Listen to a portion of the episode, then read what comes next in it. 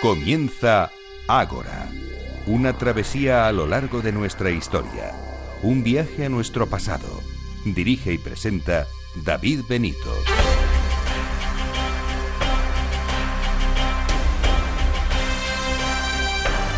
Muy buenas noches y bienvenidos a Ágora, la cita de Capital Radio con la historia.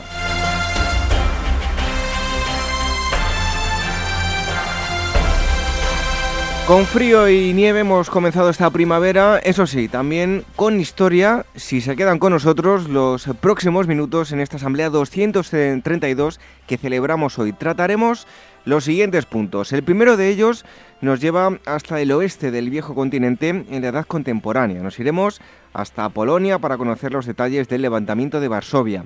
Nos visita Luis Hidalgo que nos hablará de este asunto. Después vamos a retroceder en el tiempo hasta el siglo XVI. Por aquel entonces España era una potencia mundial y se vio obligada a emplearse en el mar con el fin de mantener y administrar sus posesiones.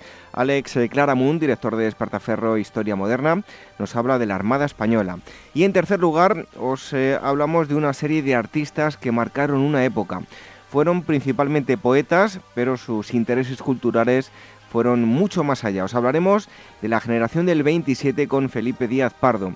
Conoceremos sus intereses, inquietudes, inspiración y muchas otras cosas. ¿Os quedáis con nosotros?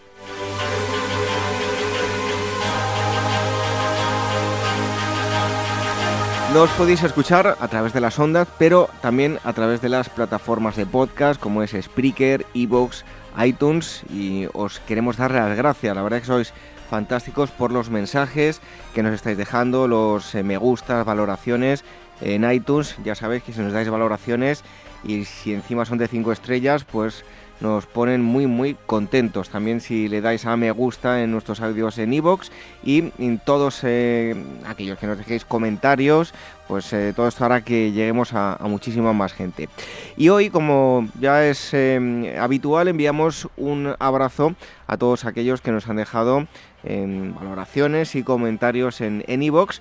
En, en, este caso son Caronte, el afinador, Aitor, Catibel, Miguel Ángel eh, Vallecillo, Alejandro em, Evars, eh, no sé si lo digo bien y si no que me perdone, eh, Antonia, Camarón TMS, Arturo SF, Toby, Manuel Sampaio, Jaime Collazos y otros muchos usuarios que lo han hecho de forma anónima. Así que repito, muchísimas gracias por vuestros comentarios, ya sabéis que no censuramos nada, que podéis decir lo que queráis, lo que penséis del programa, si os gusta, si no os gusta, eso siempre con respeto y con educación.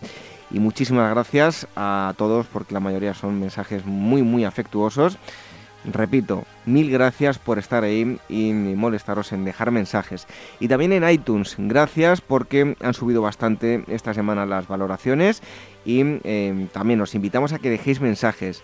Esta semana se lo agradecemos a Candidez, a Juanra Falsoyano y Dani Llamas. A todos, en definitiva, muchísimas gracias por estar ahí.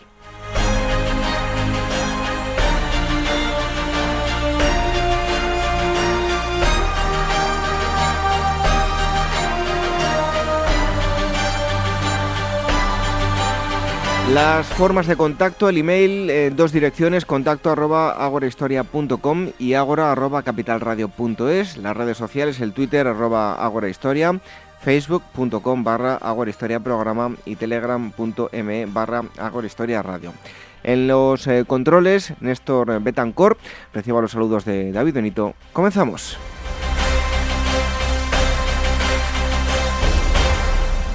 Ágora Historia con David Benito en Capital Radio. Historias de la prehistoria. Revive los grandes descubrimientos que nos han llevado a conocer quiénes somos y de dónde venimos. Lucy, el hombre de Neandertal, el hobbit de Flores y otros muchos ancestros. Historias de la prehistoria, un libro de David Benito, editado por la Esfera de los Libros.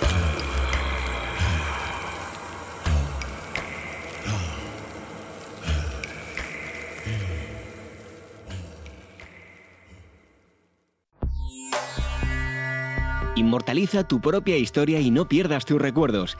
DBO Estudio de Fotografía, reportajes de todo tipo, moda, book para actores y modelos, premamá, recién nacidos, fotografía familiar, infantil y eventos sociales. Tus fotos en dboestudio.com.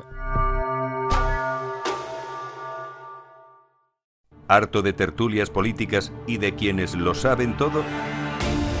Sube un peldaño intelectual en tu vida y sintoniza la gran tertulia de la economía, un debate pragmático y sin afinidades que revela las grandes transformaciones de nuestros días, con figuras de gran talla económica como Pedro Esbarz, Ramón Tamames, Francisco Navarro, César Arranz, Hermenegildo Altozano, Isabel Aguilera, Manuel Moreu, Juan José Rubio y Fernando Zunzunegui, entre otros. La gran tertulia de la economía, cada mañana a las 8 y 20 en Capital, La Bolsa y la Vida, con Luis Vicente Muñoz. Sigue con Despertaferro la nueva serie de números especiales dedicado a la Armada Española a lo largo de su historia. En este primer volumen, el Mediterráneo en el siglo XVI. Las aguas que presenciaron la memorable batalla de Lepanto se convirtieron en escenario de un pulso titánico entre las naves del Imperio Otomano y de la monarquía hispánica. A la venta en librerías, kioscos, tiendas especializadas y despertaferro-ediciones.com.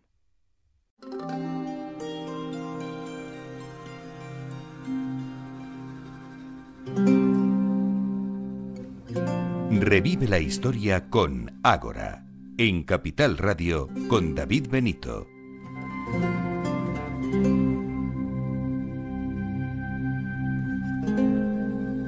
Les invito ahora a que nos acompañen. Nos vamos a ir a um, un punto muy concreto del viejo continente, de la Europa del Este. Nos vamos a ir a Polonia porque vamos a hablar de un pasaje no tan conocido como otros de eh, la Segunda Guerra Mundial. Está con nosotros Luis Hidalgo. Muchos ya le oyentes ya conocen a Luis, que nos viene a hablar aquí de temas de la Segunda Guerra Mundial.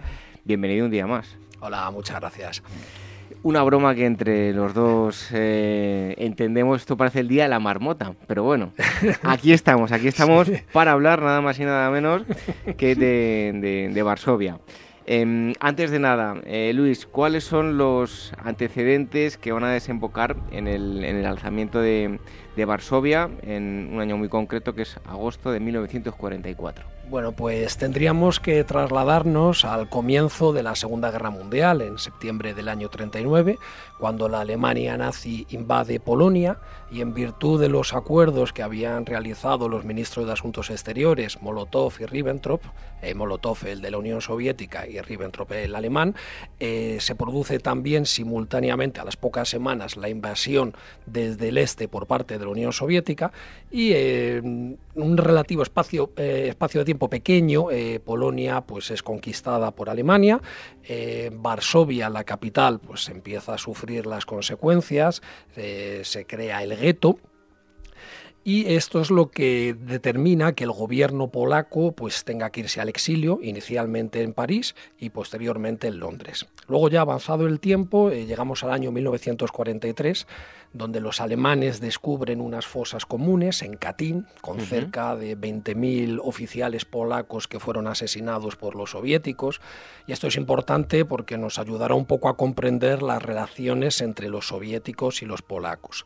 También en ese mismo año, en el 43, entre abril y mayo, se produce la sublevación del gueto, no confundir con la que vamos a hablar ahora, del alzamiento de toda la ciudad en su totalidad. el pianista habla del, del gueto, ¿verdad? Sí, sí, sí, sí, cuando fue la sublevación de pues, todos los judíos que vivían en el gueto, que empezaron a darse cuenta que realmente estaban hacinados para su posterior transporte, eh, fundamentalmente al campo de concentración de, Treblinka, y se produce una sublevación que es sofocada brutalmente pero que no tenemos que confundir con el alzamiento de la ciudad en su totalidad, que es lo que vamos a ver ahora mismo. ¿vale? También eh, en el mismo año, 1943, a finales, es cuando se produce la conferencia de Teherán, que es la primera entre los tres grandes, y ahí va a ser muy importante porque es la primera vez que sale a relucir la situación de Polonia y qué es lo que van a hacer los supuestos vencedores eh, con Polonia. Y luego ya, por último, en el año 1944, cuando ya se produce el alzamiento,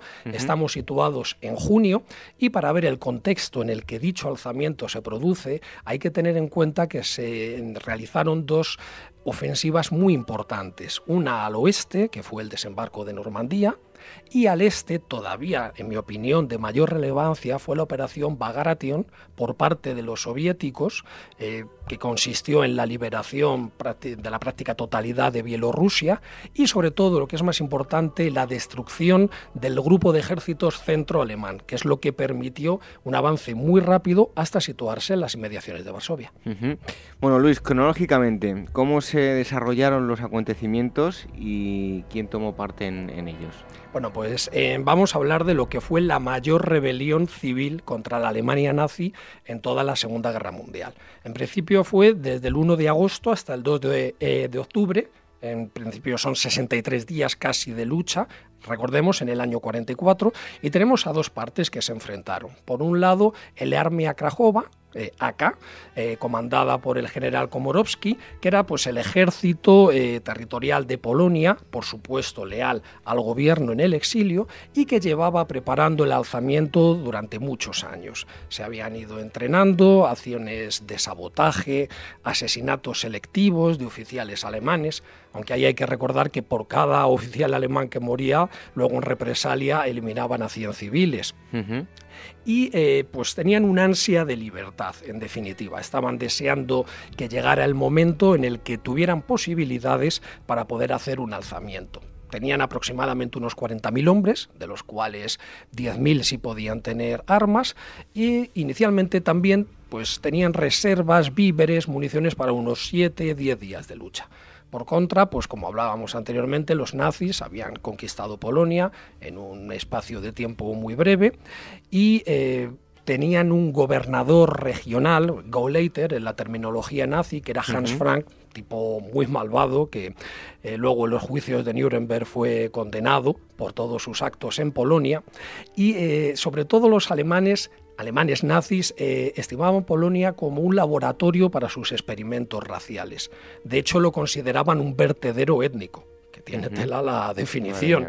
Eh, sí, sobre todo porque dividían a la población en dos grupos. Mm, aquellos que consideraban subhumanos, pues judíos, gitanos, eh, eh, parapléjicos, que directamente tenían que ser eliminados, y por otro, pues mano de obra esclava para su uso en distintas fábricas. Entonces, ya yendo a lo que es la cronología propiamente dicha, nos vamos a situar en el 13 de julio, que es cuando los rusos llegan a la antigua frontera polaco-soviética de inicio de guerra. El 22 de julio, ya el AK, el Armia Krajova, intercepta un mensaje al cuarto ejército Panzer en el cual les combinaban a ir retirándose eh, al otro margen del Vístula. Por lo tanto, eh, los sublevados comienzan a pensar que quizá pueda ser un buen momento, ya que cierto colapso eh, pudiera venir. Ya el 27 de julio hay una orden nazi de que la ciudad tenga que ser fortificada, siguiendo un poco la estrategia que llevaban en el frente oriental de ciudades fortaleza, Festum, que tampoco les fue excesivamente bien, pero indicaba que ya los rusos podían acercarse a la ciudad y entablar combate. Ya el 29 de julio eh, es cuando los rusos sí llegan a las afueras de Varsovia y es curioso porque ese día Radio Moscú emite un mensaje en el que eh, incita al alzamiento luego veremos por qué no deja de ser paradójico en función de la escasa o nula ayuda que les proporcionaron. Y ya el 1 de agosto definitivamente es cuando se produce el levantamiento. En concreto a las 5 de la tarde, la guarnición alemana en ese momento debía de ser de unos 15.000 hombres aproximadamente y 600 compañías del ACA eh, se instalan por toda la ciudad más o menos se hacen con dos tercios de la ciudad. Eh, cada compañía tenía que defender una calle o incluso un edificio e inicialmente eh, tienen un éxito relativo consiguen buena parte de la ciudad, como comentaba antes, pero por ejemplo el aeropuerto eh, no logran hacerse con él y quedan aislados entre distintas zonas. El casco viejo, la ciudad antigua, ahí sí que se hacen muy fuertes, pero por ejemplo en el barrio de Bola o de, eh, o de Praga, al otro lado del Vístula, sí que quedan en cierto control alemán. Ya pasamos al 2 de agosto, que es cuando Hitler em, pues, enloquece por el levantamiento de Varsovia y decide que sean las SS eh, los encargados de sofocarlo. Para ello envían al general Bondenbach, que va a ser el encargado de sofocar la rebelión, y ya empiezan a llegar las primeras unidades. Había que verle enfadado, ¿eh? Sí, madre mía. Pues encima llegan unidades de élite, como la división SS Viking, eh, también trasladan desde Italia a una división de paracaidistas de élite, la German Gering, Y el 5 de agosto se produce un tibio intento de los aliados occidentales por eh, dar ciertas municiones y víveres a los insurrectos por parte de aviadores polacos que estaban situados en Italia, pero con escaso éxito. Y sobre todo esta fecha es importante porque es cuando se produce la matanza de Pola donde lógicamente ahí eh, pues es muy aventurado eh, decir una cifra, pero se estima que cerca de 40.000 civiles eh, y prisioneros fueron asesinados por las SS. La idea era pues intentar minar un poco su espíritu de resistencia y de lucha y curiosamente consiguieron todo lo contrario, porque claro, entre la tesitura de una muerte casi segura, eh, los insurrectos pues luchaban hasta la muerte.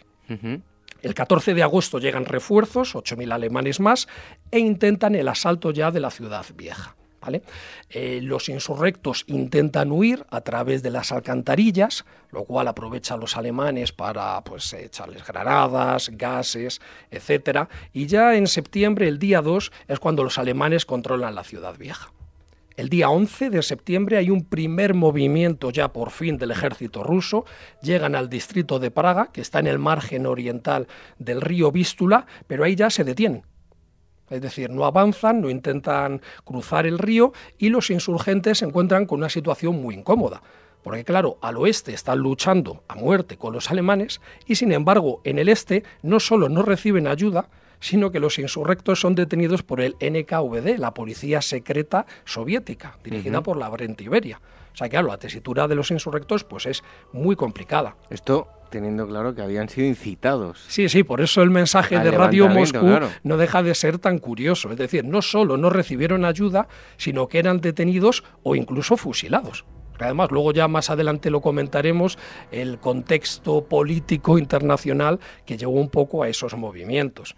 El caso es que a mediados de septiembre sí que hay una pequeña ofensiva por parte de los rusos, aunque mm, sería más preciso decir que por el primer, la primera división perdón, de infantería polaca, que sí estaba sirviendo con los rusos, intentan cruzar el Vístula, pero no tienen éxito y tienen que volver pues, a las posiciones anteriores en el barrio de Praga. Cierta ayuda suministraron los rusos, pero es muy curioso porque eh, algunas cajas que eh, lanzaban desde aviones iban incluso sin paracaídas, por lo tanto se destrozaban al caer sobre la superficie. Ya el 18 de septiembre, Stalin por fin concede autorización a Roosevelt y a Churchill para que se puedan utilizar los aeródromos soviéticos en Ucrania y de esta manera los aviones norteamericanos puedan abastecer a los insurrectos. El problema que hay es que llegada esta fecha, pues prácticamente el 80% de la ciudad ya está en manos alemanes y casi todos los suministros les caen a ellos. En este punto, finales de septiembre, todavía un poquito, eh, los insurrectos dominaban tres zonas. En el norte, el barrio de Zolibor, en el centro todavía tenían cierta presencia y en el sur en Mokotov. El problema es que ya el 29 de septiembre los alemanes lanzan su ataque final contra el distrito del centro y el 2 de, eh, eh, perdón, de octubre ya deciden rendirse. Pero ahí no terminaría la cosa, porque una vez que se han rendido, eh, el día 11 de octubre, Hitler decide que unidades especiales sigan destrozando la ciudad, a pesar de que ya no hay combates porque la idea era borrar Varsovia de la faz de la Tierra. Y de hecho, pues incluso como alguna de las ideas que tenía inicialmente para Moscú, pues convertirla en un lago, es decir, que no quedara absolutamente nada. Y ya por terminar la cronología, unos meses después, en concreto el 17 de enero del 45, ya los rusos toman la ciudad sin prácticamente tener la más mínima resistencia. Bueno, pues nos hablabas de ese mensaje de radio. Yo invito a los oyentes, que además está muy relacionado con, con esto, em, que estuvimos hablando aquí de, de la Pirenaica y que, em, que lo busquen en, en, los podcasts porque bueno, tiene cierta relación con el comunismo y demás y seguro que les parece interesante. Pero bueno, centrándonos en el tema de hoy, eh, Hitler encarga a alguno de los más siniestros eh, oficiales de las SS la tarea de, de sofocar esa insurrección. ¿Quiénes fueron estos? ¿De qué forma actuaron y, y cuáles fueron los crímenes que que efectuaron? Bueno, como comentábamos anteriormente, Hitler estaba preso de la ira, es decir, eh, había obligado a la destrucción total de Varsovia. Por supuesto, Himmler, el comandante en jefe de las SS, estaba totalmente de acuerdo, estimaba que Varsovia debía de servir de ejemplo Y para ello las SS era quienes iban a encargar de hacer ese trabajo. Y en Varsovia, pues directamente mataron por capricho. De hecho, incluso entre distintas unidades rivalizaban por ver cuál de ellas era capaz de cometer mayor número de atrocidades. Y en ese sentido, pues mm, hacían de todo de todo, llámese eh, ametrallar a presos y enfermos eh, que se encontraban en hospitales, quemar a hombres vivos, era la especialidad que tenían en Varsovia, arrojar a minusválidos por las ventanas, eh, violaciones, saqueos, etc inclusive hasta las unidades de tanques que también llevaron a la ciudad eran escoltadas por decenas de civiles para evitar que les dispararan. Hay incluso imágenes todavía grabadas en ese sentido. Y luego, pues en cuanto a los personajes, ahí la verdad es que cogieron a lo peor de, cada casa. Eh, hay dos muy siniestros, Oscar Dirlewanger, que le dio nombre a una brigada con su propio apellido. En este caso, pues se trataba de, de un nazi cuya mirada es siniestra, Todavía hay fotos de la época en las cuales se le puede ver y era un criminal, pederastra, que de hecho eh, pues aprovechó el Tercer Reich pues como vía para poder hacer todas sus atrocidades. Y en ese sentido, pues creó esta unidad, la cual estaba en el frente del este.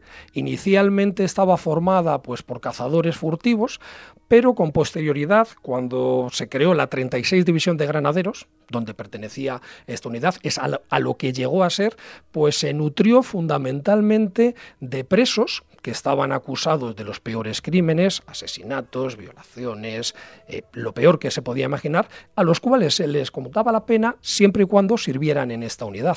Por lo tanto, cuando les enviaron a Varsovia, pues es como si les hubieran dejado en un parque temático para sus atrocidades. Participaron, por supuesto, en la masacre de Bola y pues todo lo que hablábamos anteriormente, saqueos, violaciones, asesinatos en masa. De hecho, incluso hasta aportaban máscaras para hacerse un poco más siniestros. Y en ese sentido, pues es parecido a la brigada de Kaminsky, que era la que intentaba rivalizar con la anterior. En este caso, su comandante en jefe era un, ucraniano, anticomunista y pues igual que disfrutó enormemente en Varsovia. De hecho, el anterior Dirlewanger fue incluso ascendido por los hechos ocurridos. Ambos, eh, en extrañas circunstancias, eh, murieron al final de la Segunda Guerra Mundial. No se sabe si asesinados, ahí hay ciertas dudas todavía. Y al mando de ellos estaba Heinz Reinfardt, general de división de las SS, este es conocido como el carnicero de bola, fue el principal responsable de la matanza. De hecho, es muy famosa su frase de que tenemos más prisioneros que munición para poder matarles. Recordemos que hablábamos de unas 40, 50, 60 mil personas, que eso es muchísimo muchísimo. Eran todos eh, generales de las SS muy curtidos en acciones contra los partisanos. De hecho, el comandante en jefe, el que inicia, eh, con el que comentábamos al principio, von pues eh, tiene también el dudoso honor de haber tenido la idea para el campo de concentración de Auschwitz. O sea que, como te comentaba anteriormente, pues son personajes eh, bastante siniestros y que no siempre se ha hecho justicia con ellos, porque en el caso de Reinfardt eh, se pidió al finalizar la guerra, por supuesto, su extradición a Polonia, pero como era testigo clave en los juicios de Nuremberg, se denegó. Posteriormente fue juzgado, pero sin embargo fue absuelto y murió de muerte natural en Alemania. Vaya, hay algunos con, demasiada suerte. En fin, bueno, de todas las batallas urbanas de la Segunda Guerra Mundial, em, la que hoy nos ocupa, la de Varsovia, fue eh, la, más desproporcionada. ¿Qué medios se utilizaron los, los animales? los alemanes em, y qué sucesos destacables eh, tuvieron lugar en, la lucha. Sí, como comentabas, fue una batalla eh, absolutamente desproporcionada, porque sí hubo batallas urbanas en la Segunda Guerra Mundial muy importantes, desde Stalingrado, Budapest, Berlín, Manila, pero siempre entre dos ejércitos enfrentados, mientras que aquí se trataba de unidades de élite con el mejor equipamiento contra una especie de milicia local eh, pobremente armada y escasa de víveres y municiones. Y para hacerles frente, pues los alemanes emplearon lo mejor que tenían, desde los sistemas de cohetes Nebelwerfer o incluso el mortero de asedio Thor, un arma espectacular, cuyo disparo era capaz de destrozar un edificio de seis plantas y que se había utilizado muy poquito con anterioridad en el frente del este para el asedio de grandes fortalezas como la de Sebastopol. Y aquí decidieron llevarlo a Varsovia para su uso. También emplearon tanques pequeños, tanques teledirigidos, que lo llamaban Goliath, para destrozar las barricadas, e incluso bombardearon a los insurrectos pues, con aviones Stuka, dado que controlaban el aeropuerto. Es decir, la desproporción era absoluta. Sin embargo, pues sí se dieron eh, algunas hazañas, por denominarlas de alguna forma. En ese sentido es muy curiosa la operación de Mikuta, que se trataba de un eh, oficial de caballería del ejército polaco, eh, que pudo hacerse con un tanque Panther de las SS, que era uno de los modelos eh, más potentes que tenían. Algunos, algunos tanques pudieron capturar, también un cañón de asalto Hetzer, algún semioruga le birlaron a la Viking, pero bueno, el caso es que sí se hicieron con un tanque Panther y no se le ocurrió otra cosa que utilizarlo para liberar eh, un campo de concentración, una antigua cárcel, en concreto la de Geopka, y liberar a los 348 presos que allí había, ya que desde luego los guardias alemanes lo último que esperaban es que fuera a aparecer un tanque que fue el encargado de derribar las torres de vigilancia. Por contra, eh, los alemanes en cierta medida se vengaron, puesto que dejaron abandonado otro tanque, el cual llenaron de explosivos y aprovecharon cuando la multitud enfervorizada estaba encima de él, especialmente niños, para detonarlo a distancia.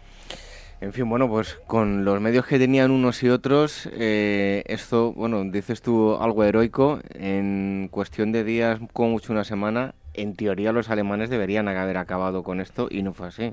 Pues sí, estuvieron prácticamente dos meses. Dos meses, puesto que la voluntad de lucha de los polacos fue enorme. E insisto, estaban unidades de élite y con el mejor material y sin que los rusos, desde la otra orilla del Vístula, les incomodaran en exceso. Precisamente por eso te iba a preguntar, ¿por qué los aliados no ayudaron a los insurrectos polacos? Eh, decíamos, había esa llamada para eh, eh, hacer que, que, se levantasen, pero ¿qué intereses tenían para que, lo primero, no participar y luego de alguna forma negarle lo que estaban haciendo? Hombre, es un tema complicado. Stalin, desde luego, aparentemente parece bastante claro que no quería que los propios insurrectos de la liberaran Varsovia, puesto que él tenía preparado un gobierno alternativo, por supuesto comunista, eh, títere de Moscú, el Comité de Lublin, que sería el encargado de hacerse cargo de Polonia una vez terminada la guerra. Por lo tanto, en cierta medida, pues sí le podía interesar que sus supuestos competidores occidentales eh, pues fueran barridos por los alemanes para luego entrar victorioso en Polonia. Es motivo de bastante controversia, pero es una de las posibilidades. Desde el punto de vista de los aliados occidentales, pues eh, la posición de Roosevelt es complicada de entender. Lo digo en el sentido de que la Unión Soviética es cierto que llevaba el peso humano de la guerra, eso es evidente, eh, es la nación que más número de víctimas mortales tuvo y la que más esfuerzo hizo en ese sentido, pero es igualmente cierto que si los suministros eh, británicos y sobre todo americanos, tanto de vehículos, combustible, etcétera, eh, no hubieran podido continuar. Es decir, que Roosevelt sí podía tener cierto punto de coacción ante Stalin. ¿Por qué no lo hizo? Pues no lo sabemos. Hay una serie de telegramas que sí se cruzaron entre Churchill, Roosevelt y Stalin, inicialmente pidiendo que les permitiera eh, poder disponer de los aeródromos que comentábamos anteriormente en Ucrania. Sin embargo, Stalin se negaba, puesto que consideraba a los insurrectos un, los un puñado de criminales de Varsovia, así es como los denominaba. E inicialmente se negó. ¿Podían haberle presionado más? Posiblemente. ¿Cuándo ocurrió? Pues a mediados de septiembre, cuando la prensa y la opinión pública, pues digamos que simpatizó mucho con la causa de los insurrectos en Varsovia, porque desde luego, claro, los veía como unos héroes, los únicos que habían tenido la capacidad de sublevarse en una ciudad controlada por los nazis y que sin embargo no estaban recibiendo ayuda, lo cual, pues hombre, a los líderes aliados les dejaba en mala posición. En ese sentido, también la postura de Churchill es muy controvertida puesto que en sus memorias eh, trata este tema de una manera especial, parece tener cierto arrepentimiento eh, e inclusive también abunda un poco en el sentido de que los rusos eh, sin los suministros no hubieran podido continuar la guerra. Sin embargo, afirma que a pesar de que debían de habérselos cortado por no ayudar a los polacos, no lo hicieron por el bien común. lo cual, bueno, pues no deja de ser curioso. También hay que tener en cuenta que Churchill tenía intención de que Grecia eh, siguiera un poco en la influencia británica y parece ser que en ese sentido Stalin como que cedió. Por lo tanto, te queda la sensación de que en el tablero de reparto de Europa cada participante movió sus fichas lo mejor que pudo o quiso o según sus intereses, pero siempre olvidando a los polacos. Y Luis, ¿qué conclusiones y consecuencias se pueden extraer del alzamiento de Varsovia?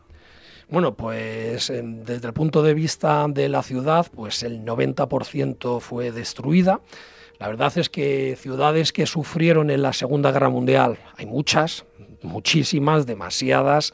Berlín, Dresde, Stalingrado, muchísimas. Sin embargo, quizá eh, Varsovia pueda ser de las que más, o al menos estar entre las principales.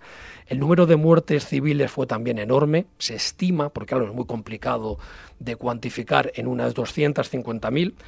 Eh, los que sobrevivieron, pues o bien fueron deportados a campos de concentración, o bien fueron utilizados como mano de obra esclava. Desde el punto de vista de los combatientes, eh, perdieron la vida unos 15.000 hombres del Armia Krajova. Eh, respecto de los alemanes, se estima que unos 10.000. El número de heridos fue tremendo. Y respecto de la valoración, pues hay divergencia entre los historiadores. Es cierto que este es como un capítulo incómodo, incómodo de la Segunda Guerra Mundial, no excesivamente tratado y donde yo creo que hay que hacer un esfuerzo divulgativo, por lo menos para poner los hechos sobre la mesa. Eh, desde el punto de vista de defensa de la posición rusa, eh, se puede tener en cuenta que la operación Bagration, la que comentábamos al inicio del programa, que supuso la destrucción del grupo de ejércitos centro alemán, le había costado mucho esfuerzo al ejército soviético.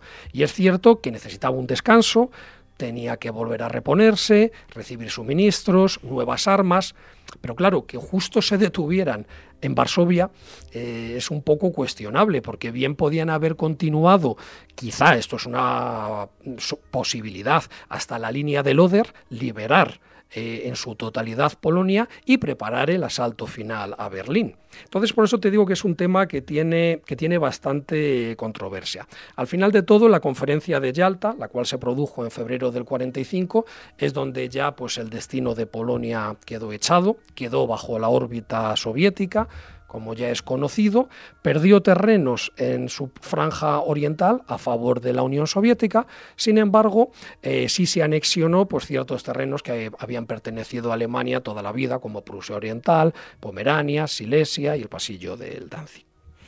Bueno, pues yo les invito a los oyentes a que pongan en Google, busquen Varsovia eh, y vean cómo se quedó la, la ciudad, mira, lo tengo aquí, parece un auténtico parece un auténtico plato de televisión, una película del, del 11 de septiembre en Estados Unidos, algo, algo parecido, pero mucho más grande, se lo puedo asegurar.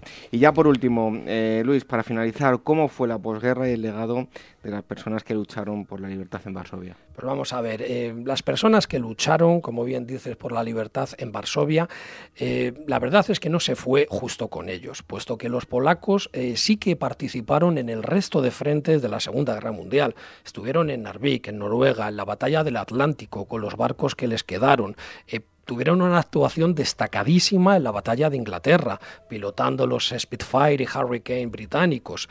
También participaron en Tobruk, en el norte de África, en Montecassino, en Italia, en la Bolsa de Falais en Francia y mm. también en la operación aerotransportada Market Garden en Holanda. Es decir, te da la sensación de que ellos sí pusieron de su parte y sin embargo cuando más necesitaban al resto de aliados eh, no tuvieron esa misma respuesta. De hecho, cuando terminó la batalla, pues los líderes de la clandestinidad polaca fueron llevados a Moscú para ser juzgados. O sea, después de haber perdido, todavía tuvieron que ser juzgados en Moscú, puesto que se les denominaba herramienta del capitalismo y enemigo del público. Mm, tampoco tuvieron lugar, una vez terminada la contienda, en los desfiles de la victoria, lo cual no deja de ser curioso, porque incluso había representantes de los países participantes más pequeños, hasta de las Islas Fiji. Y los polacos no tuvieron ni siquiera ese momento. E inclusive en la posguerra, eh, los soviéticos, que eran muy dados a poner monumentos de todo tipo de liberación de las ciudades, al ejército rojo, no permitieron que en Varsovia hubiera ningún monumento al alzamiento. No obstante, eh, la victoria vino con el tiempo. La ciudad se fue reconstruyendo piedra a piedra, poquito a poco, incluso hasta emplearon grabados y cuadros antiguos para intentar ver cómo era, puesto que como decías antes, cualquiera que lo ponga en Google y vea fotos va a ver que la desolación y destrucción fue absoluta. Y es cierto que Polonia fue uno de los satélites de la URSS, digamos, menos dócil. Eh, Juan Pablo II ya en el año 79 hizo una referencia a los héroes del alzamiento de Varsovia y en el año 80, cuando se funda el sindicato Solidaridad, que tanta importancia tuvo después, digamos que estaba creado por lo que se llamaban los hijos y nietos de los héroes del alzamiento. De hecho, eh, el símbolo que utilizaba Solidaridad era el mismo que el del Armia Krajova, que es como una especie de ancla con una P en su parte superior. Y si te parece, David, tengo eh, el último, la última emisión que se produjo desde la radio ¿vale? Eh, y que yo creo que nos puede servir un poquito como, pues, como corolario un poco de toda, de toda esta acción. Si te parece, la voy a leer. Cuéntanos, Luis. Que juzgue Dios que es justo la tremenda injusticia que sufrió la nación polaca y que castigue a todos los culpables. Inmortal es la nación que puede lograr un heroísmo tan universal, porque los que han muerto han vencido, y los que viven seguirán luchando, seguirán venciendo y dando testimonio una vez más de que Polonia vive cuando los polacos viven.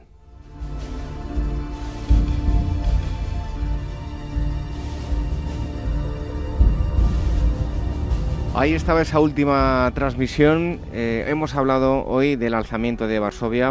Luis, muchísimas gracias. Nada, un placer. Te esperamos pronto aquí para seguir hablando de más asuntos de la Segunda Guerra Mundial. Cuando quieras. Un abrazo.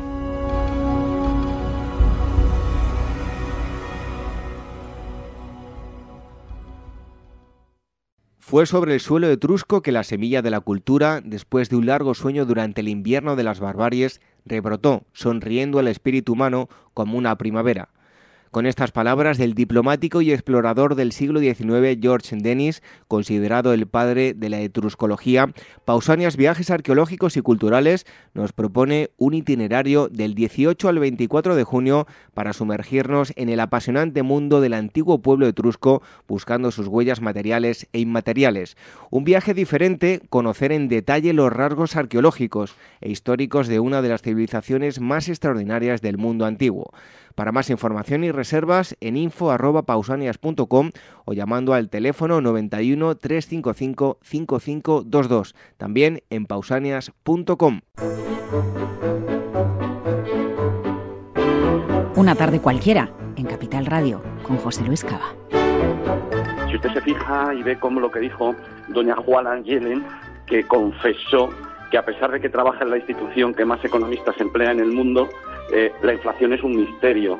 ¿La ha llamado Juana? La Juani, que la llaman ahora de la amistad que tenemos con ella ahora que se jubila. Tardes de Radio y Bolsa con el mercado abierto. ¿Te vienes?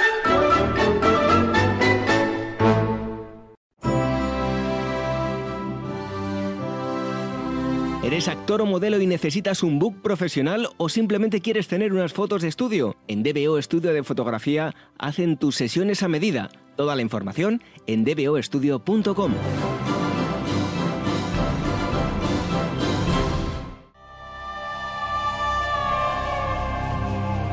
Ágora, donde la historia es la verdadera protagonista.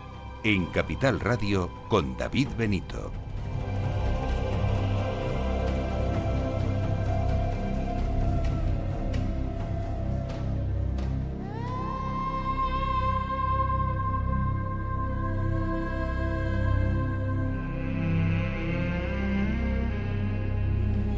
Nos metemos en esta particular eh, máquina del tiempo que es ahora que nos hace viajar a una época y a otra. Y en este caso nos vamos a ir hasta el siglo XVI y concretamente nos vamos a echar a, la mar y si podemos incluso nos vamos a meter dentro de, de una galera. ¿Por qué digo esto? Porque está con nosotros eh, Alex Claramund, él es director de mm, Despertaferro, Historia Moderna, y es que se acaba de, mm, publicar, está ya en, los kioscos, eh, el número especial, el número especial em, número 14 de Despertaferro dedicado a la Armada Española. La primera parte habrá eh, continuación el Mediterráneo en el siglo XVI. Así que lo mejor es eh, saludar a Alex eh, Claramunt. Muchísimas gracias por estar un, una, un sábado más aquí con nosotros en Ágora Historia. Muy buenas noches, pues el placer es mío, como siempre. Alex, ¿cuál es el origen de la Armada Española moderna? Pues la Armada Española moderna nace, eh, nace fruto de la unión de las marinas de Castilla y Aragón en tiempos de los reyes católicos. Con ellos, además de una confluencia de intereses estratégicos en el norte de África y en Italia, empieza un proceso de modernización de la Marina de Guerra. Es decir, surgen escuadras estables al mando de capitanes generales, eh, de profesionales. Digamos que es una época de transición en la, en la actividad naval bélica que en el caso español se concreta en el nacimiento de, de esto que podemos llamar Armada Moderna. Ujú. Bueno, hablábamos de que nos íbamos a a centrar, y este número está centrado en el eh, siglo XVI, concretamente en el Mediterráneo. Precisamente ahí, ¿qué estrategia van a seguir los, los austrias en esta zona? Pues la España de los Austrias tiene múltiples frentes abiertos, de forma que el Mediterráneo eh, no deja de ser uno más de los múltiples escenarios donde, donde combaten las armadas y los ejércitos españoles. Esto supone que las fases ofensivas se alternan con las defensivas en función de los intereses globales y, y de los recursos disponibles para la monarquía. En las fases ofensivas se organizan grandes expediciones con el objetivo de combatir la presencia otomana en el norte de África. Eh, dentro de esta dinámica eh, podemos clasificar las, eh, las jornadas o expediciones a Túnez, Argel, a, los Gelbes, en la costa de Trípoli. Lo cierto es que en muy contadas ocasiones se busca el combate directo contra la flota otomana. Tenemos los casos de, de Preveza y de Lepanto, pero digamos que son una minoría. En cambio, en lo que podemos llamar las fases defensivas, las escuadras que se crean en los distintos reinos de la monarquía, en Nápoles, en Sicilia, etc., además de las propias ga- galeras de España, se dedican a combatir el corso y, al abastecimiento de los presidios norteafricanos, al traslado de tropas, de dignatarios, eh, etcétera. Eh, Alex, si hablamos de, de esta boca- época, decía yo que nos íbamos a meter dentro de, una galera, hay que mencionarlas obligatoriamente. Hay dos batallas, eh, como eh, hacéis esa comparación en, en uno de los artículos, la de Lepanto y Salamina, separadas en el tiempo por muchos años, pero hay una similitud y son las embarcaciones, ¿no? ¿Cómo eran las galeras? Pues efectivamente, lo cierto es que es un símil interesante y al fin y al cabo la galera sin duda es el buque de guerra por excelencia del Mediterráneo desde la antigüedad hasta, hasta prácticamente el, siglo XVII. Todas las potencias navales del Mare Nostrum se, se cimentan en flotas de galeras, griegos, fenicios, cartagineses y romanos en la antigüedad.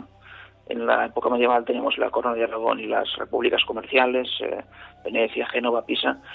Y por supuesto, en el siglo XVI, el duelo, entre, el duelo entre la España de los Austrias y, el Imperio Otomano es un duelo de galeras.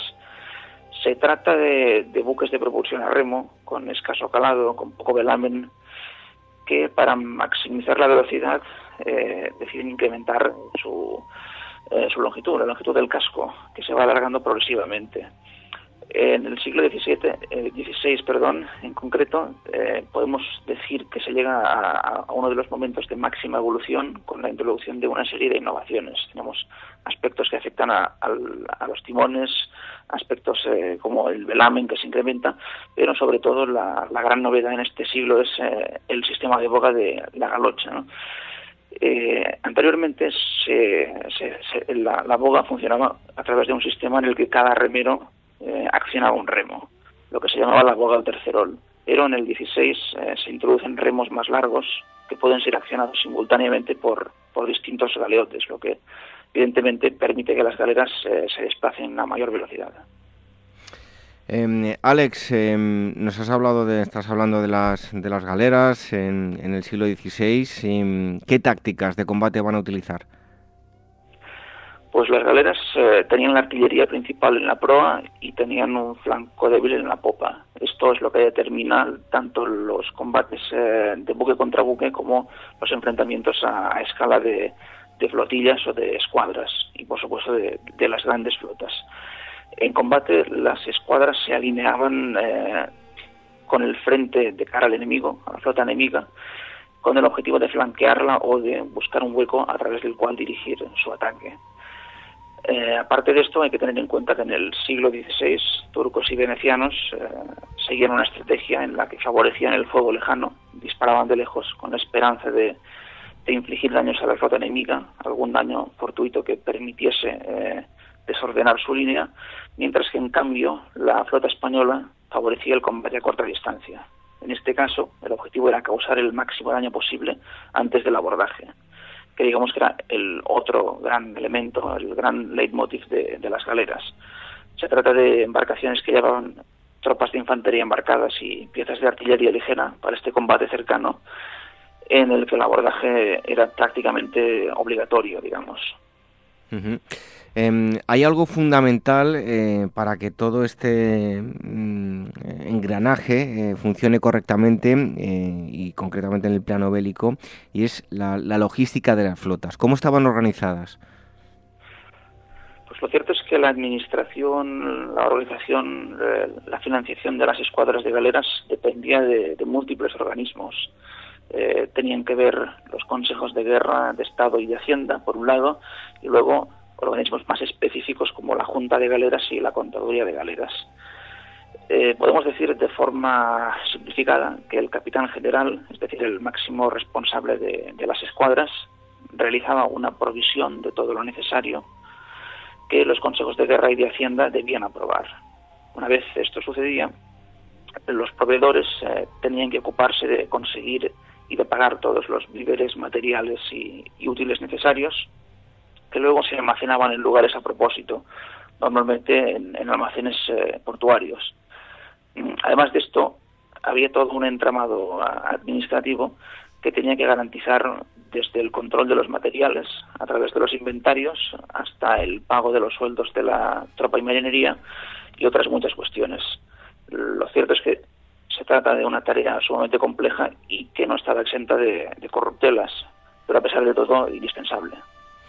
Bueno, hay algo fundamental que normalmente siempre se suele estudiar eh, todo a nivel político y el día a día, pues no, sobre todo en las universidades no se da eh, mayor importancia, pero ¿cómo era el día a día en una galera?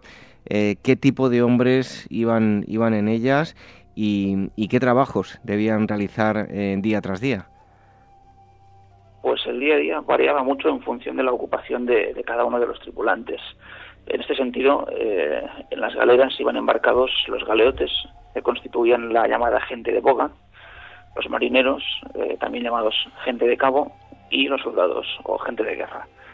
Los galeotes eran la propulsión humana, el, músculo que, que, accionaba las galeras, y estaban atados a sus bancos, por lo que además del esfuerzo físico, del esfuerzo físico para propulsar la galera, que era muy importante, se sumaba el hecho de que no podían moverse eh, su vida era realmente dura y prácticamente les extenuaba eh, físicamente y, psicológicamente en muchos casos. Eh, luego, los marinos se ocupaban del velamen, la navegación y la reparación del buque, y los soldados solamente intervenían en la lucha. Por lo tanto, estos dos grupos, sobre todo el de los hombres de guerra, eh, disponían de mucho tiempo libre que se empleaba en todo tipo de pasatiempos, eh, desde la pesca, por supuesto, hasta la, lectura, la conversación, eh, la bebida y sobre todo el juego, que era el pasatiempo favorito de la, de la tropa y marinería, a pesar de los muchos conflictos que ocasionaba. Alex, habláis también de la batalla de, de Prevenza se puede hacer un, em, decir que, fue un ensayo de la batalla de, Lepanto. ¿En qué consistió y, a quiénes em, enfrentó? Y, cuéntanos también cómo se sucedieron todos los hechos. Pues sí, decimos que, esta batalla fue un ensayo de Lepanto una anticipación, en primer lugar porque los contendientes eran los mismos. Tenemos de un lado españoles, venecianos y pontificios y del otro turcos y berberiscos. El combate en sí fue bastante confuso, puesto que la flota de la Santa Liga estaba compuesta eh, por, dos escuadras, por dos grupos, una de galeras y otra de, naves de vela. Entonces, un cambio de viento súbito dejó al pairo a las naves de vela y los otomanos, cuya flota se componía eh, enteramente de, de galeras, aprovecharon la ocasión para atacar a las naves de vela en superioridad. Fue una derrota táctica para la flota cristiana, pero a pesar de todo, eh, fue decisiva para el posterior triunfo en Levanto por las enseñanzas que, se aprendieron. Eh, de un caso, eh, por ejemplo, podemos mencionar la necesidad de un, de un mando supremo. Hay que tener en cuenta que en esta batalla uno de los elementos que, que justifican la derrota es que si bien los otomanos ah, están unidos y aceptan el liderazgo de Barbarroja, en cambio en la flota cristiana el mando de Andrea Doria, el jefe teórico, no es respetado por todos. Y del mismo modo podemos decir que el, papel de los soldados y de la artillería también eh, será instrumental en Lepanto gracias a, las acciones de Prevesa, puesto que por ejemplo, los venecianos en, esta batalla no embarcaron tropas de infantería en sus galeras y esto, por supuesto, tuvo un efecto en, el curso del combate. Em, Alex, em, nos hablabas del día a día en las galeras, las funciones dependiendo del el puesto que tenía cada uno, y es que además de un instrumento militar, las galeras también eh, funcionaron como prisiones. ¿En qué consistía la, pena de, galeras y cuáles eran las penas que tenían que cumplir? Pues eh, de hecho todas las penas que involucrasen castigos corporales podían ser trocadas eh, en una condena a las galeras. De este modo, prácticamente cualquier delito podía llevar a, un hombre a ser condenado al remo. La pena en sí consistía en un periodo de tiempo determinado en función de la gravedad del delito, en el que el reo se veía condenado a, trabajos forzados eh, remando en una galera. con el tiempo, hay que tener en cuenta que la profesión del buena boya, es decir, del remero voluntario con sueldo, que había sido muy común en la época medieval y que de hecho eh, hasta cierto punto era respetada, acabó desprestigiándose y los forzados o los galeotes tuvieron que suplir del todo esta falta de remeros. Eh, su vida era muy dura, eh, ya lo decíamos antes, la actividad física era constante, la, alimentación era deficiente, muchos galeotes eran víctimas de malos tratos, aunque en teoría estaban prohibidos, eh, las enfermedades hacían presa de ellos. Eh, lo cierto es que el límite de, la, de la condena no era en cuanto a tiempo, digamos, no era excesivamente alto, puesto que llegaba a un punto en el que el galeote, por todas estas penurias, dejaba de resultar útil y se convertía en una carga ¿Y era posible em, obtener la, libertad o era un, algo más complejo?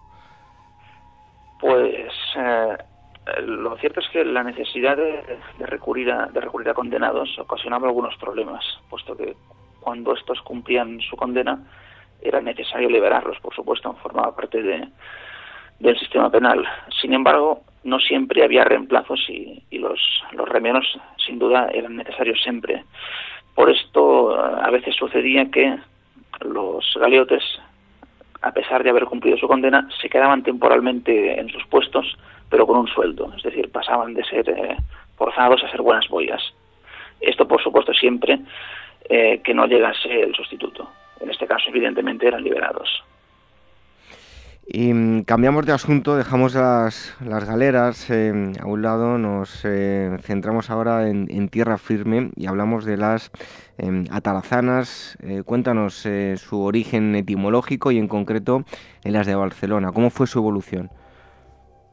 Pues atarazana procede del término árabe darasina, que literalmente significa casa de construcción, en referencia evidentemente a su función como, como factorías navales.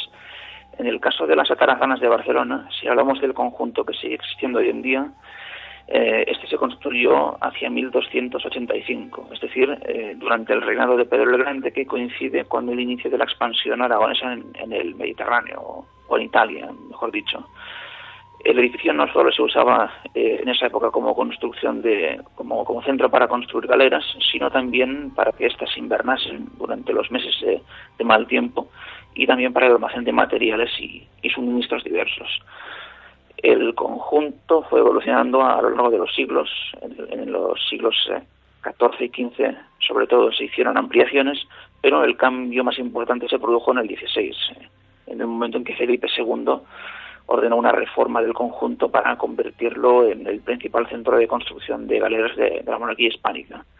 En este punto, las naves delanteras del edificio eh, que habían acusado en, los últimos años los embates del mar y estaban en un estado un tanto precario, se, echaron abajo y se reconstruyeron en la parte posterior del, conjunto. Asimismo, en este, en este periodo, para mejorar las defensas de la ciudad, también se construye eh, un bastión moderno en la, en la muralla junto, junto al conjunto. Em, Alex, la, monarquía hispánica eh, pues se veía obligada a gestionar y a mantener un gran número de, posesiones. Eh, para ello va a emplear el sistema del asiento. Mm, ¿Cómo era la, organización y, qué contratos tenían que, firmar?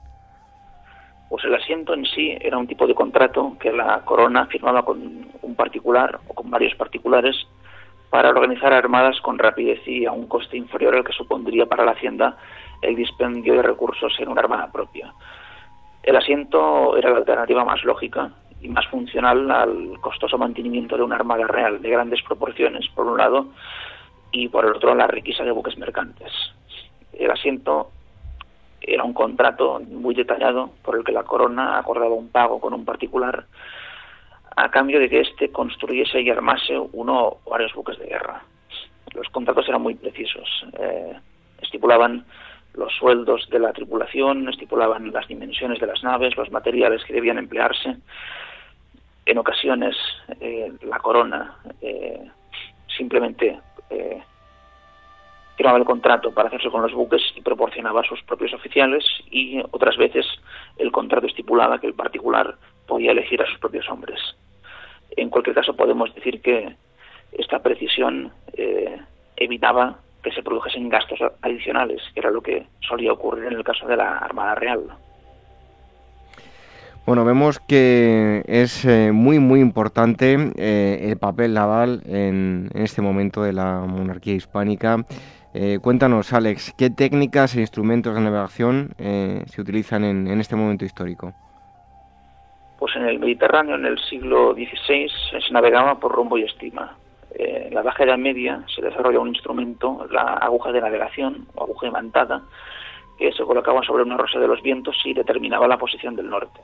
Se trata básicamente de lo que hoy denominamos brújula y que constituía ya entonces eh, un elemento esencial junto con las cartas náuticas o portulanos, que eran mapas en los que expertos eh, cartógrafos delineaban el litoral, eh, señalaban los puertos principales, la distancia entre ellos, y, lo más importante, los posibles rumbos a seguir entre unos y otros, que en conjunción con instrumentos como, como la aguja imantada permitían esta navegación que, que llevamos de rumbo y estima.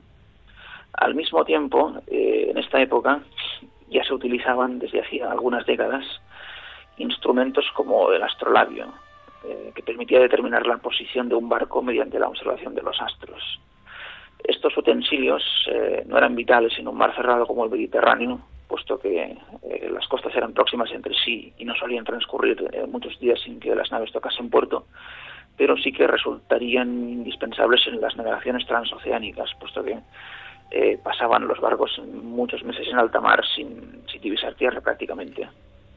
Em, Alex, habláis de una, una, figura en concreto en, en, este número y es la de Jerónimo de Pasamonte, infante de Marina.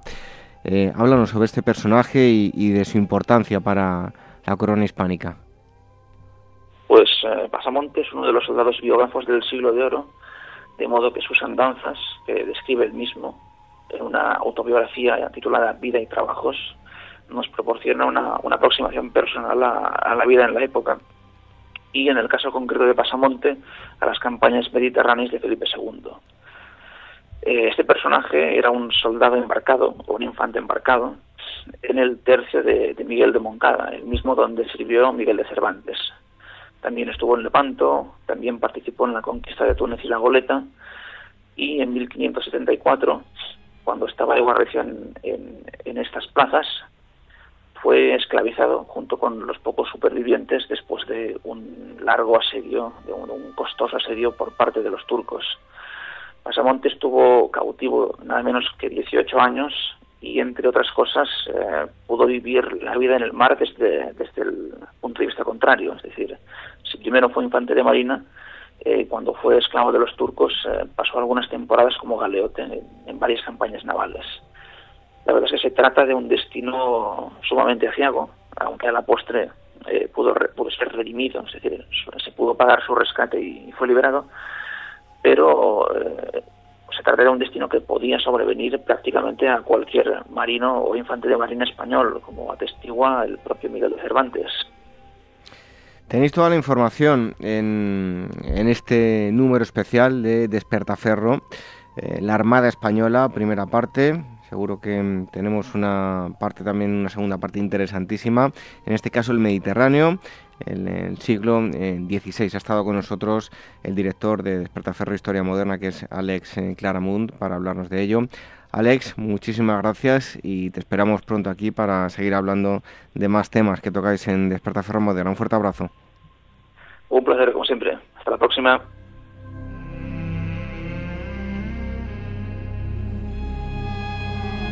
Ágora Historia, con David Benito en Capital Radio. Este mes en Despertaferro Antigua y Medieval, la expansión del Islam durante el Califato Omeya. Marcha tras las huestes califales que extendieron en un corto periodo de tiempo los límites del Islam desde el Magreb a las puertas de la India. Un periodo de florecimiento cultural e institucional que sin embargo se vio truncado por unos conflictos internos que han marcado la historia del mundo musulmán. A la venta en librerías, kioscos, tiendas especializadas y despertaferro-ediciones.com. Hay personas en el mundo que trabajan desinteresadamente para ayudar a otros a conseguir sus objetivos. En el mundo de la empresa son los mentores. ¿Los conoces? El mejor programa de mentoring está en Capital Radio. Cada lunes a las 11 de la mañana, Luis Vicente Muñoz y Julio Rodríguez presentan las mejores experiencias de mentoring contadas por sus protagonistas. También en podcast. Lo tienes en nuestra web.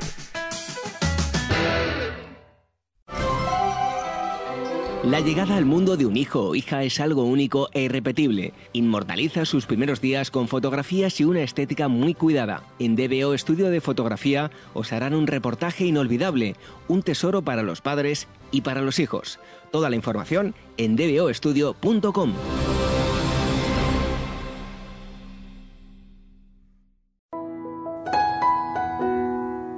Se equivocó la paloma. Se equivocaba por ir al norte fue al sur. Creyó que el trigo era el agua. Creyó que el mar era el cielo. Que la noche, la mañana, se equivocaba. Que las estrellas rocío. Que la calor la nevada. Que tu falda era tu blusa Probablemente los más jóvenes eh, oyentes de ahora tal vez no lo reconozcan. Algunos probablemente sí, los aficionados a, la poesía y a la literatura mm, española. Escuchamos la voz de Rafael Alberti recitando eh, Se equivocó la, la paloma.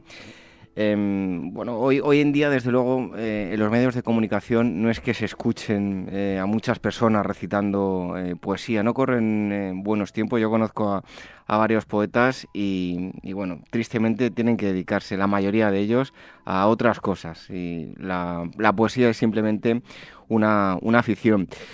Em, ¿Y por qué os contamos esto? Porque vamos a hablar de un grupo de gente mm, muy especial que desde luego marcó una época. Hablamos de la generación del 27, Vanguardias Españolas, así se llama el libro que tengo entre mis manos. El autor es eh, Felipe Díaz eh, Pardo, licenciado en Filología Hispánica, diplomado en Estudios Avanzados, especialidad de Literatura Española y profesor de Lengua y Literatura. Em, este libro está editado por Nautilus. Eh, Felipe Díaz, muchísimas gracias por estar aquí con nosotros en, en Agora Historia. Buenas tardes, gracias a vosotros. Y bueno, pues este grupo de, gente, como lo vamos a, ver a continuación, generación del 27, así a bote pronto, eh, ¿cómo podríamos definir, eh, a modo de introducción, a la generación del 27?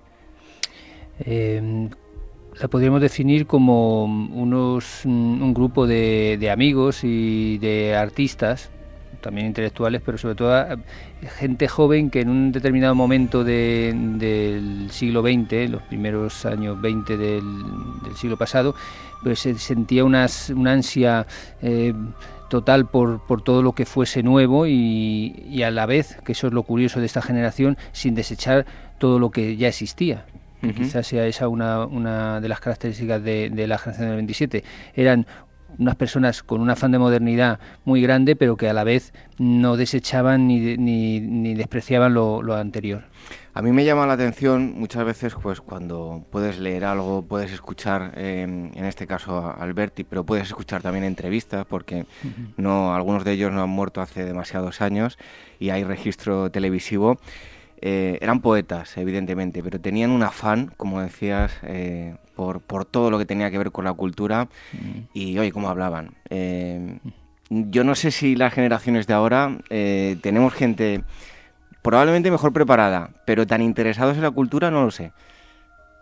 Sí, yo creo que, bueno, tampoco se puede generalizar. Yo creo que, que, que en cada época mm, pues existe lo que lo que aporta o lo que corresponde a esa época ¿no? supongo que ahora antes estabas diciendo de que la poesía que es difícil encontrar eh, pues que la gente pueda vivir de la poesía y sin embargo mm, a la vez que me lo estabas diciendo yo me estoy acordando que mm, ahora vas a las librerías y te encuentras un fenómeno también bastante novedoso y la importancia que está tomando la poesía entre los entre la gente joven y entre autores jóvenes si vas a cualquier librería ahora te encuentras eh, expositores con con, mucho libro de poesía e incluso mm, que también no, no, más, no sé si me sorprende eso más que el hecho de ver a chicos jóvenes comprando esa poesía. O sea que, bueno, lo que pasa es que será otro tipo de poesía que, adaptada a los tiempos.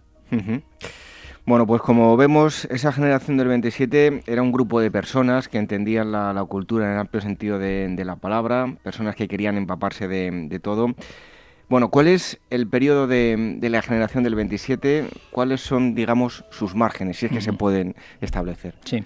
al principio, en la introducción, en las primeras páginas del libro, mm, intento situarla. Eh, podemos atender, por un lado, pues a la cuestión biográfica. Podemos casi pensar que la generación del 27 vivió 100 años, desde que nació Pedro Salinas, que fue el primero, hasta que murió eh, Damaso Alonso.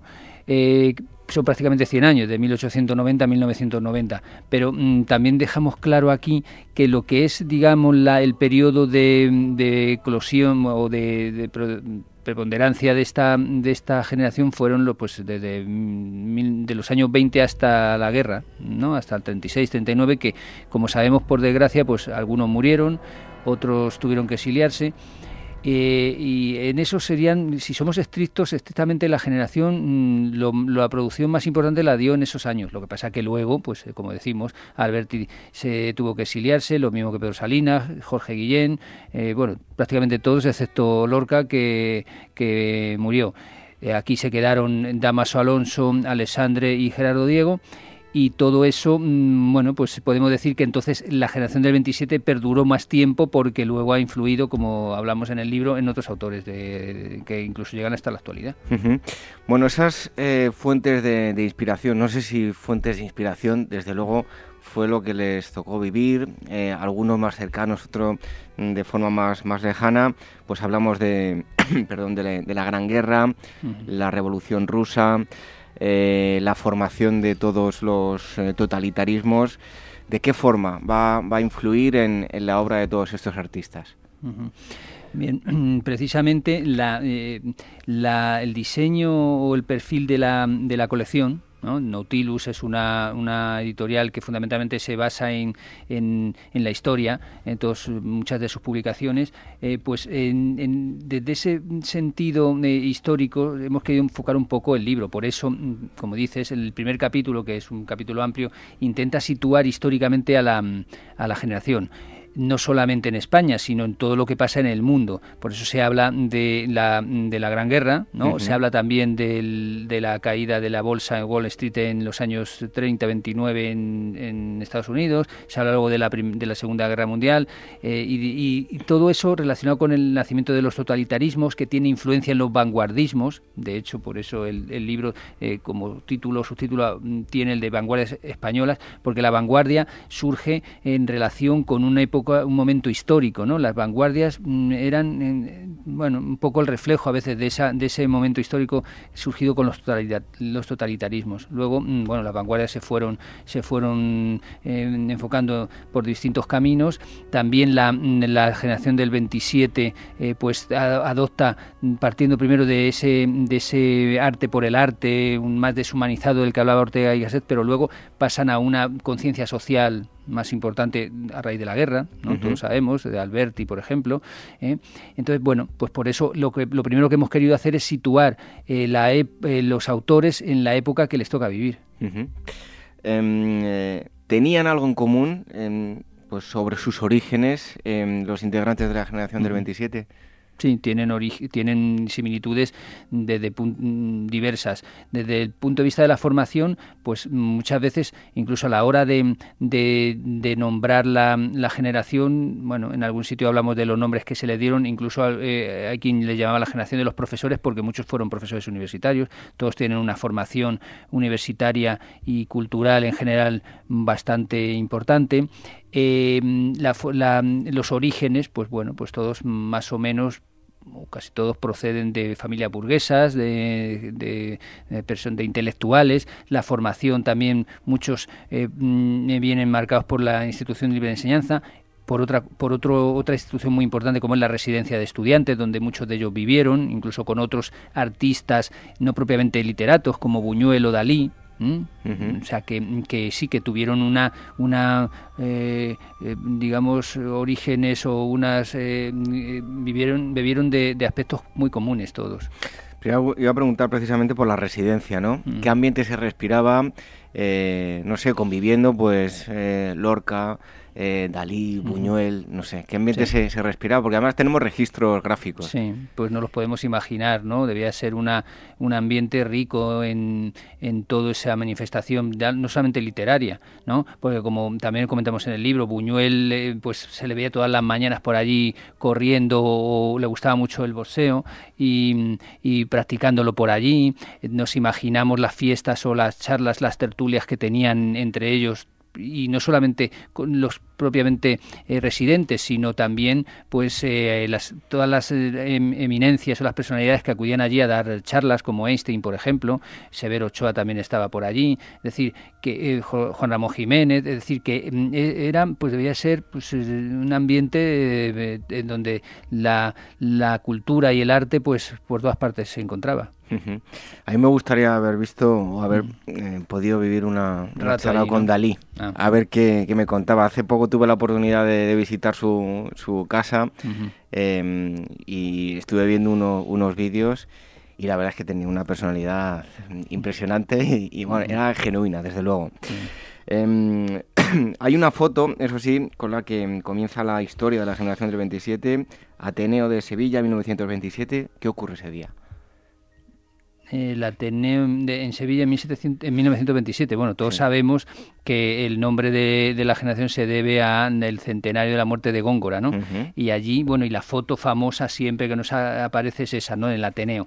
Eh, en, el, en, uno de los capítulos se habla de ese tema, ¿no? Del tema de la, de la conmemoración y, bueno, mm, aparte de en lo que yo he tratado de investigar, pues, no sé hasta qué punto fue un éxito esa, esa celebración, ¿no? Como eh, aquí comentamos, ¿no? Eh, y, el eco que tuvo en otros, en otros escritores anteriores a los que se les pidió ayuda o que colaborasen en esa celebración, porque se celebró tanto en, en Madrid como en Sevilla. Lo que pasa que la celebración de Sevilla, de Madrid, perdón, no, no debió tener tanto, tanta repercusión. Y bueno, pues ese ha quedado como icono pero bueno, como también en algún momento del libro ah, eh, comentamos el nombre de las generaciones, pues eh, ha quedado como generación del 27, pero podía haber sido también otro tipo de nombre que se lo hubiera adjudicado. Porque había muchas denominaciones, ¿no? No solo generación del 27. Sí. ¿Qué otras denominaciones pues, hubo? Pues, eh, como decíamos, eh, generación de la República, generación de, eh, de, poetas profesores, y todas estas venían de. Por ejemplo, la de generación de la República tampoco triunfó mucho, mm, o no triunfó nada, porque bueno en el franquismo pues eso tenía una reminiscencia eso tenía una tenía unas connotaciones mejor dicho que eh, no hacían posible ese, ese nombre. Luego también eh, mm, injustamente mm, no se incluyen aquí por problemas de tiempo evidentemente en el libro no hemos podido tratar a otros autores pero aquí eh, trabajamos o, exponemos la producción y el trabajo de unos cuantos autores pero mm, había más había más autores y bueno y sobre todo yo creo que es una, mm, un aspecto importante o novedoso en el libro es que hemos dedicado un único capítulo a las mujeres del 27, las famosas o las llamadas sin sombrero. que, bueno que siempre han estado ahí bueno pues eh, olvidadas y injustamente de una manera poco ahora vamos a hablar de, ese asunto pero antes de nada algo que eh, mm, hay un título del libro y hay una pregunta formulada no generación o grupo ajá sí eso eh, está relacionado con lo que estamos diciendo, generación o grupo. un grupo es algo mm, más reducido que lo que llamamos una generación todos hemos estudiado las características o los requisitos que tiene que tener un grupo de personas para que se les considere mm, generación. Ellos lo cumplen, pero es que lo cumplían muchos muchos otros u otros más, ¿no? Aquí en algún caso hemos podido hemos nombrado o hemos tratado alguno más, como puede ser Alejandro Casona, eh, eh, Fernando Villalón, un poco mayor, que era también un poeta mm, un poco peculiar, ¿no? Del ambiente andaluz y sevillano. Entonces, efectivamente, eh, si fuéramos estrictos, si fuéramos exactos y rigurosos en la denominación, quizá más que llamarle generación del 27, habría que llamarlo grupo poético del 27, porque había mm, otra intelectualidad de la época que podía formar parte también de, esta generación.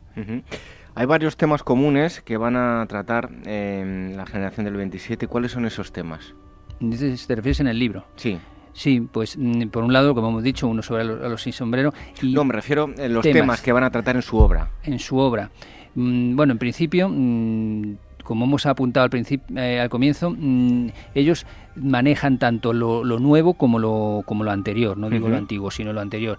Pero hemos dedicado algún capítulo pues a cuestiones mm, mm, que, vienen movidas o motivadas por ese afán de, empaparse de todo no hemos dedicado uno de los de los eh, capítulos al cine y la pintura otro también a los toros y el flamenco porque mm, son temas que ellos tratan no bueno si hablamos de los toros pues el, el llanto por la muerte de Ignacio Sánchez Mejías de Lorca todo el mundo lo conocemos pero aparte de eso Gerardo Diego también era un forofo, un aficionado de los toros y tiene varios libros dedicados a los toros, incluso al cordobés, aunque le parecía un, pues no sé, un saltimbanking, pero también. Entonces, el flamenco en romancero gitano eh, es un es un, un, elemento clave, ¿no? El cine, el cine incluso, eh, bueno, hemos hablado antes de Buñuel, que era un, un, un amigo de, de, ellos, pero en algunos casos también Alberti tiene, tiene mm, eh, libros dedicados al cine. Entonces, Mm, ahí vemos cómo esa modernidad se trata junto a, mm, eh, bueno, y luego son capaces de escribir romances o de escribir eh, coplas. ¿eh? El mismo Gerardo Diego decía que él qué culpa tenía si le gustaba tanto lo nuevo como lo antiguo. Entonces vemos que la variedad es, y la riqueza de estos autores es, es admirable precisamente esa riqueza en, muchos campos, pero si nos centramos en, la poesía, ¿qué define la poética de la generación del 27? ¿Cómo se podría definir? La poética, es que había varias poéticas que también de ellas, de ellas hablamos. Había quien hablaba mm, eh, de la poesía como algo que, mm, que, está en todas partes, otros como que era algo que tenía que, mm, crearse eh, por el propio poeta. Entonces, una poética exactamente de cada uno, mm, no, o una poética general que, definiese la poética de cada cual, no la podemos definir, o yo ahora mismo no me atrevería en pocas palabras, ¿no? Tenemos distintos tipos de, enfoques en la poesía.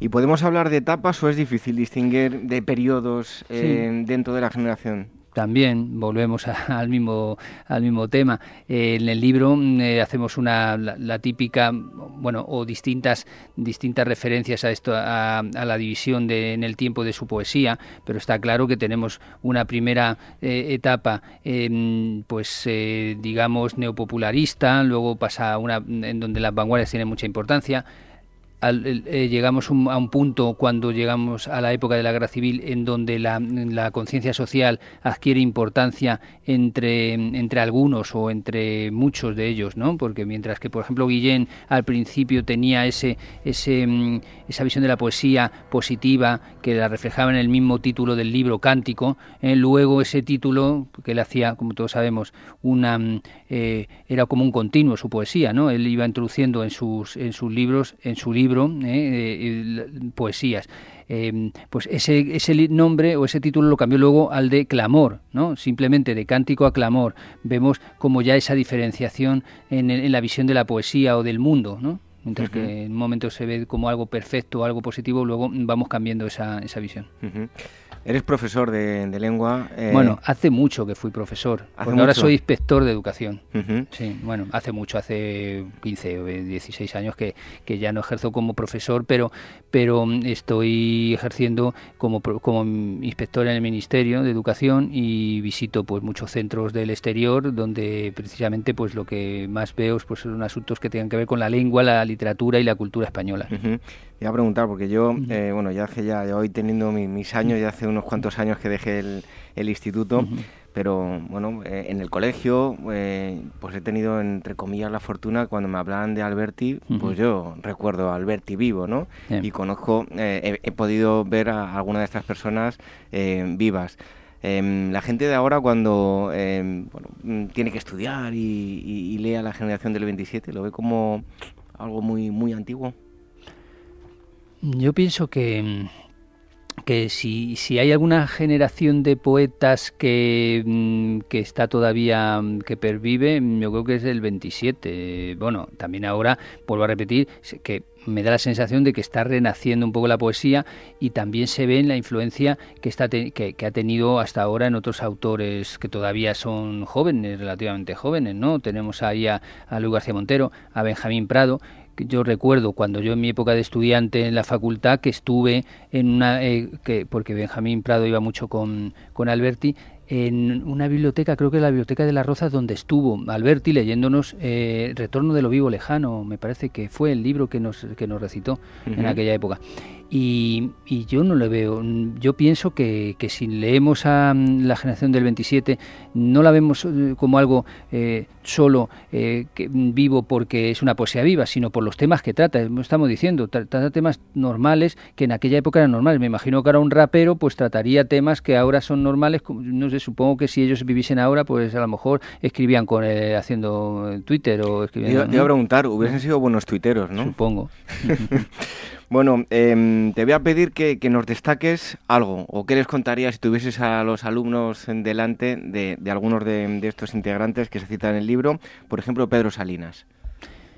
Siempre podemos caer en el tópico, ¿no? Podemos hablar de Pedro Salinas, que es el poema, el poeta del amor, ¿no? Hemos dicho Guillén era el que veía todo, digamos, pues en un principio una visión perfecta de la vida. Lorca, pues era el, el el animador del grupo, pero si yo tuviese que, y además ahora estamos en esa época, ahora toca un poco eso, y no es porque, y no lo hemos hecho así porque, porque, porque estemos en esa época, sino porque justo yo destacaría el, el capítulo de las mujeres, que viene en el libro eh, y que bueno pues si lo leemos nos encontramos con que eran mm, personas eran mujeres que, que bueno tocaban también muchos eh, porque eh, como vemos en el libro algunas eran escultoras pintoras actrices te he preguntado porque en el libro el fenómeno de la sin sombrero.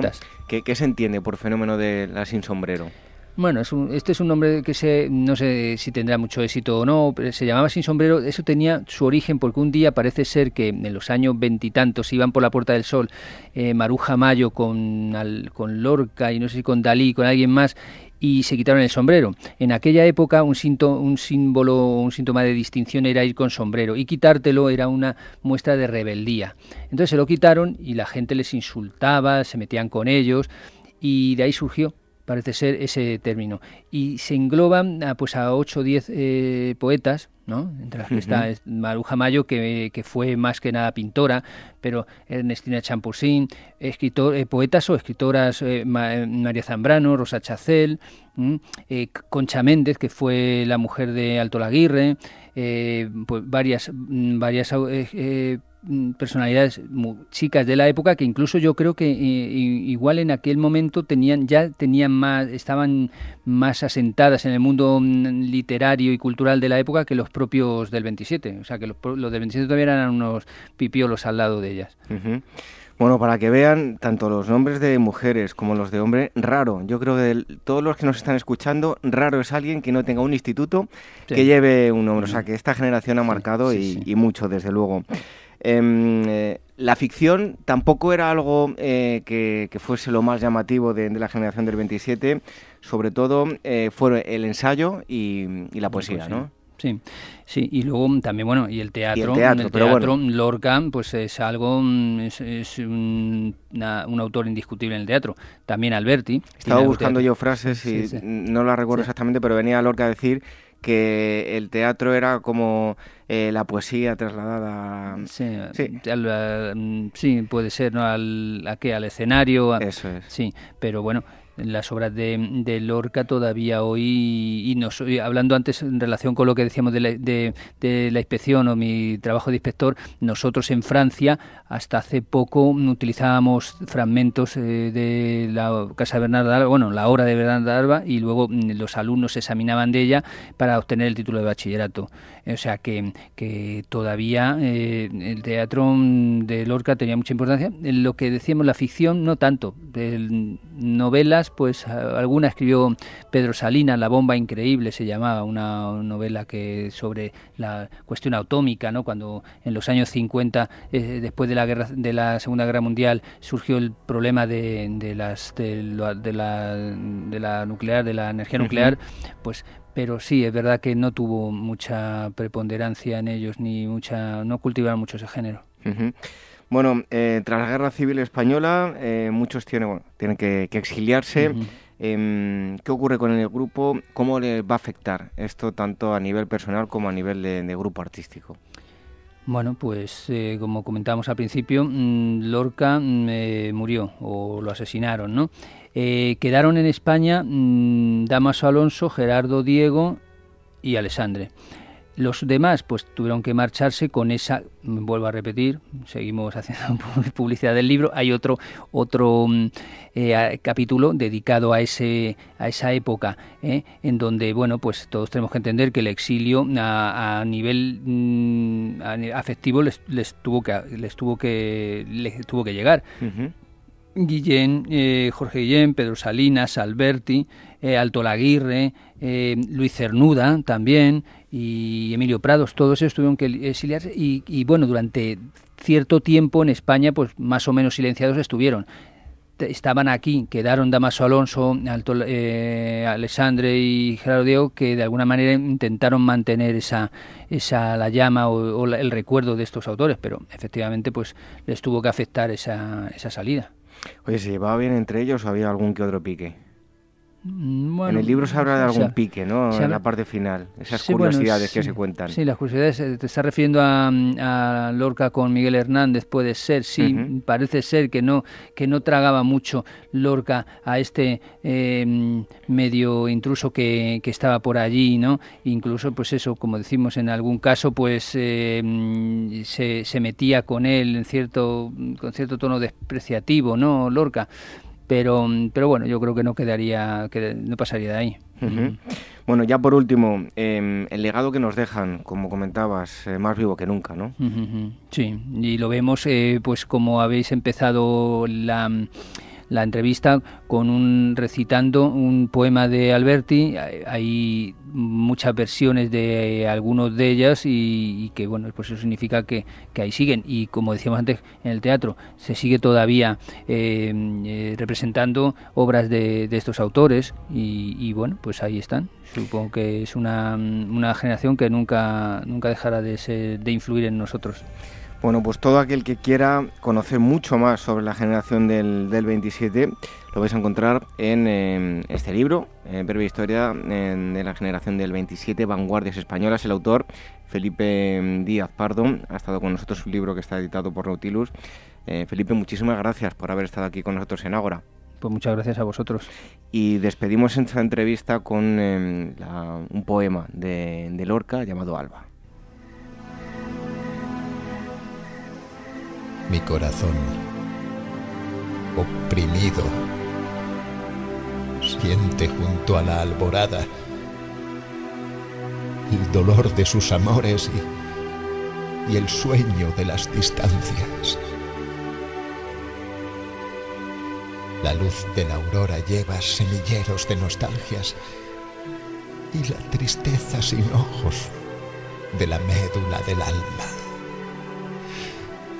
La gran tumba de la noche su negro velo levanta para ocultar con el día la inmensa cumbre estrellada.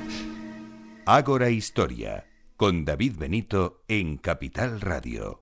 1918, cuarto año de la mayor guerra que había conocido la humanidad hasta la fecha. En una Europa agotada y al borde de un estallido revolucionario, el ejército alemán decide lanzar una ofensiva definitiva en el oeste. Kaiserslacht, la batalla del emperador, sigue paso a paso con Despertaferro contemporánea el fallido intento final de Alemania por poner fin a la Primera Guerra Mundial. A la venta en librerías, kioscos, tiendas especializadas y despertaferro-ediciones.com.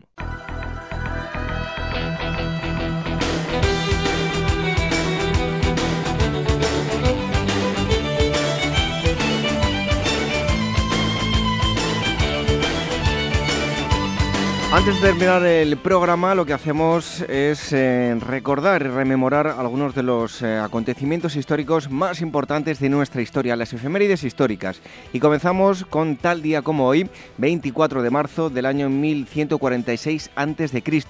Concluye la Tercera Guerra Púnica, la última entre Roma y Cartago, con la destrucción definitiva de la ciudad de Cartago a manos del ejército romano liderado por em, Escipión Emiliano. La ciudad había sufrido casi tres años de asfixiante asedio y los supervivientes serían vendidos como esclavos. De este modo se inicia la hegemonía romana en el Mediterráneo.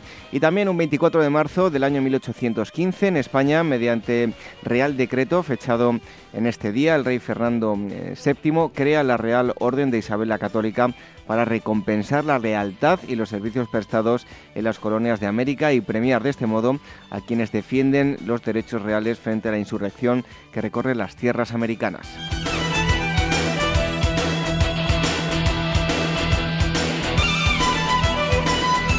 25 de marzo del año 1306, Roberto I Bruce es coronado rey de Escocia en eh, Scone al ganar la decisiva batalla de Bannockburn en 1314, liberará a Escocia del imperio inglés y confirmará la independencia de Escocia mediante el Tratado de Northampton en 1328. Finalmente, el 7 de junio de 1329, Roberto I morirá víctima de una enfermedad crónica no aclarada. Y también un 25 de marzo, pero de 1942, nace en Memphis Aretha Franklin, conocida como la reina del soul, introducirá el gospel de las iglesias negras en el mundo del espectáculo.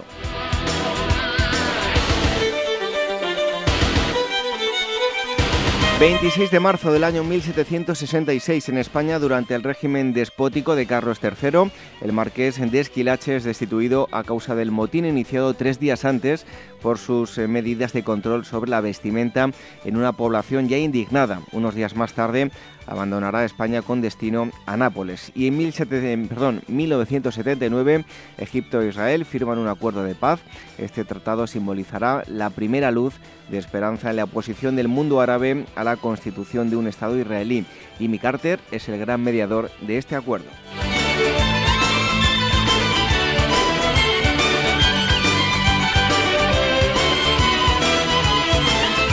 27 de marzo del año 47 a.C., en las cálidas tierras de Egipto, Cleopatra VII, em, eh, Tea eh, Filopator, restablecida como reina tras una guerra civil contra su hermano Ptolomeo XIII, al que ha derrotado con la ayuda de su amante romano Julio César, se casa con su hermano Ptolomeo XIV, de tan solo 10 años de edad, para poder seguir gobernando. Y en 1968, el cosmonauta ruso y primer hombre en orbitar la Tierra, el 12 de abril de 1961, eh, Yuri Gagarin muere al estrellarse el caza a reacción MiG-15 que pilota.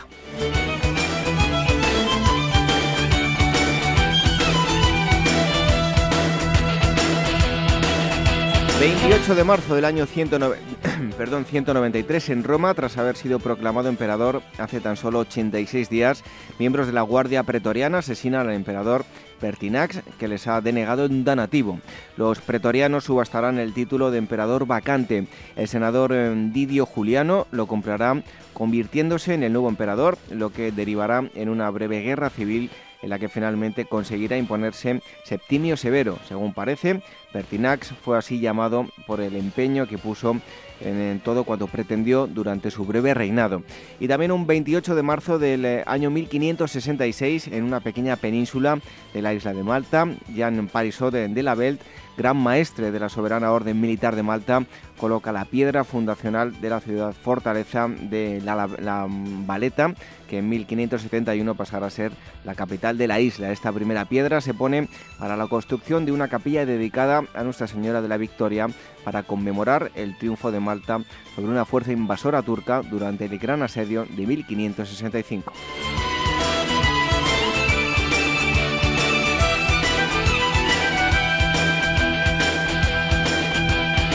29 de marzo del año 1430, el Imperio Otomano, bajo las órdenes del sultán Murad II, inicia un asedio de tres días a la ciudad de Tesalónica, en Grecia, que concluirá con la conquista de la urbe y la captura de 7.000 de sus habitantes para ser utilizados como esclavos. En 1492, cuando los judíos sefardíes sean expulsados de España por los reyes católicos, esta localidad les acogerá bien. De este modo, la ciudad se enriquecerá y gozará de un gran desarrollo económico que alcanzará eh, su cima en los siglos XVIII y XIX. Y en 1983, en Alemania federal, el demócrata cristiano Helmut Kohl se convierte en el canciller, esta vez avalado por las urnas al ganar su partido las elecciones. Kohl ya era canciller desde el 1 de octubre del eh, año anterior, fecha en la que fue investido tras haber llegado a un acuerdo con el eh, FPD para presentar conjuntamente una moción de censura contra Helmut Schmidt y formar un gobierno de coalición.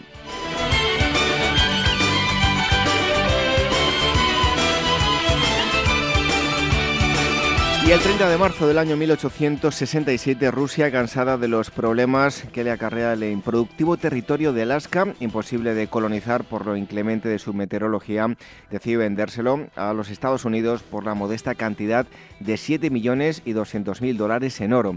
De este modo, evita justificar un gasto militar en la defensa de la soberanía de un terreno que la mayoría de la población rusa ve como baldío y que probablemente hubieran tenido que defender cuando los canadienses se independizasen de los ingleses. Y en 2002 fallece en su castillo de Windsor, en el Reino Unido, a la edad de 101 años, Elizabeth, la reina madre, que al ser esposa del rey Jorge VI, fue reina consorte del Reino Unido, de Gran Bretaña e Irlanda desde 1936 hasta 1952.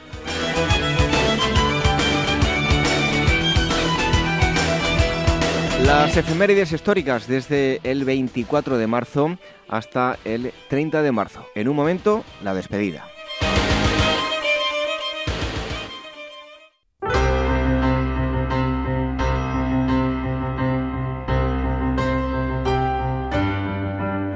Acabamos esta asamblea 232 de Ágora Historia. En el programa de hoy, junto a Luis Hidalgo, hemos conocido los detalles del levantamiento de Varsovia, una situación en la que los eh, polacos, desde luego, cuanto menos se extraña, tuvieron que hacer frente a los alemanes, pero no contaron tampoco con el apoyo de los soviéticos a pesar de que fueron alentados a levantarse. En segundo lugar, Alex eh, Claramunt, director de Despertaferro, Historia Moderna, nos ha hablado de la Armada Española en el eh, siglo XVI y las galeras. Y en tercer lugar, junto a Felipe Díaz, hemos homenajeado de alguna forma y conocido cómo eran los integrantes de la generación del 27, toda una serie de artistas inigualables que sin duda marcaron una época.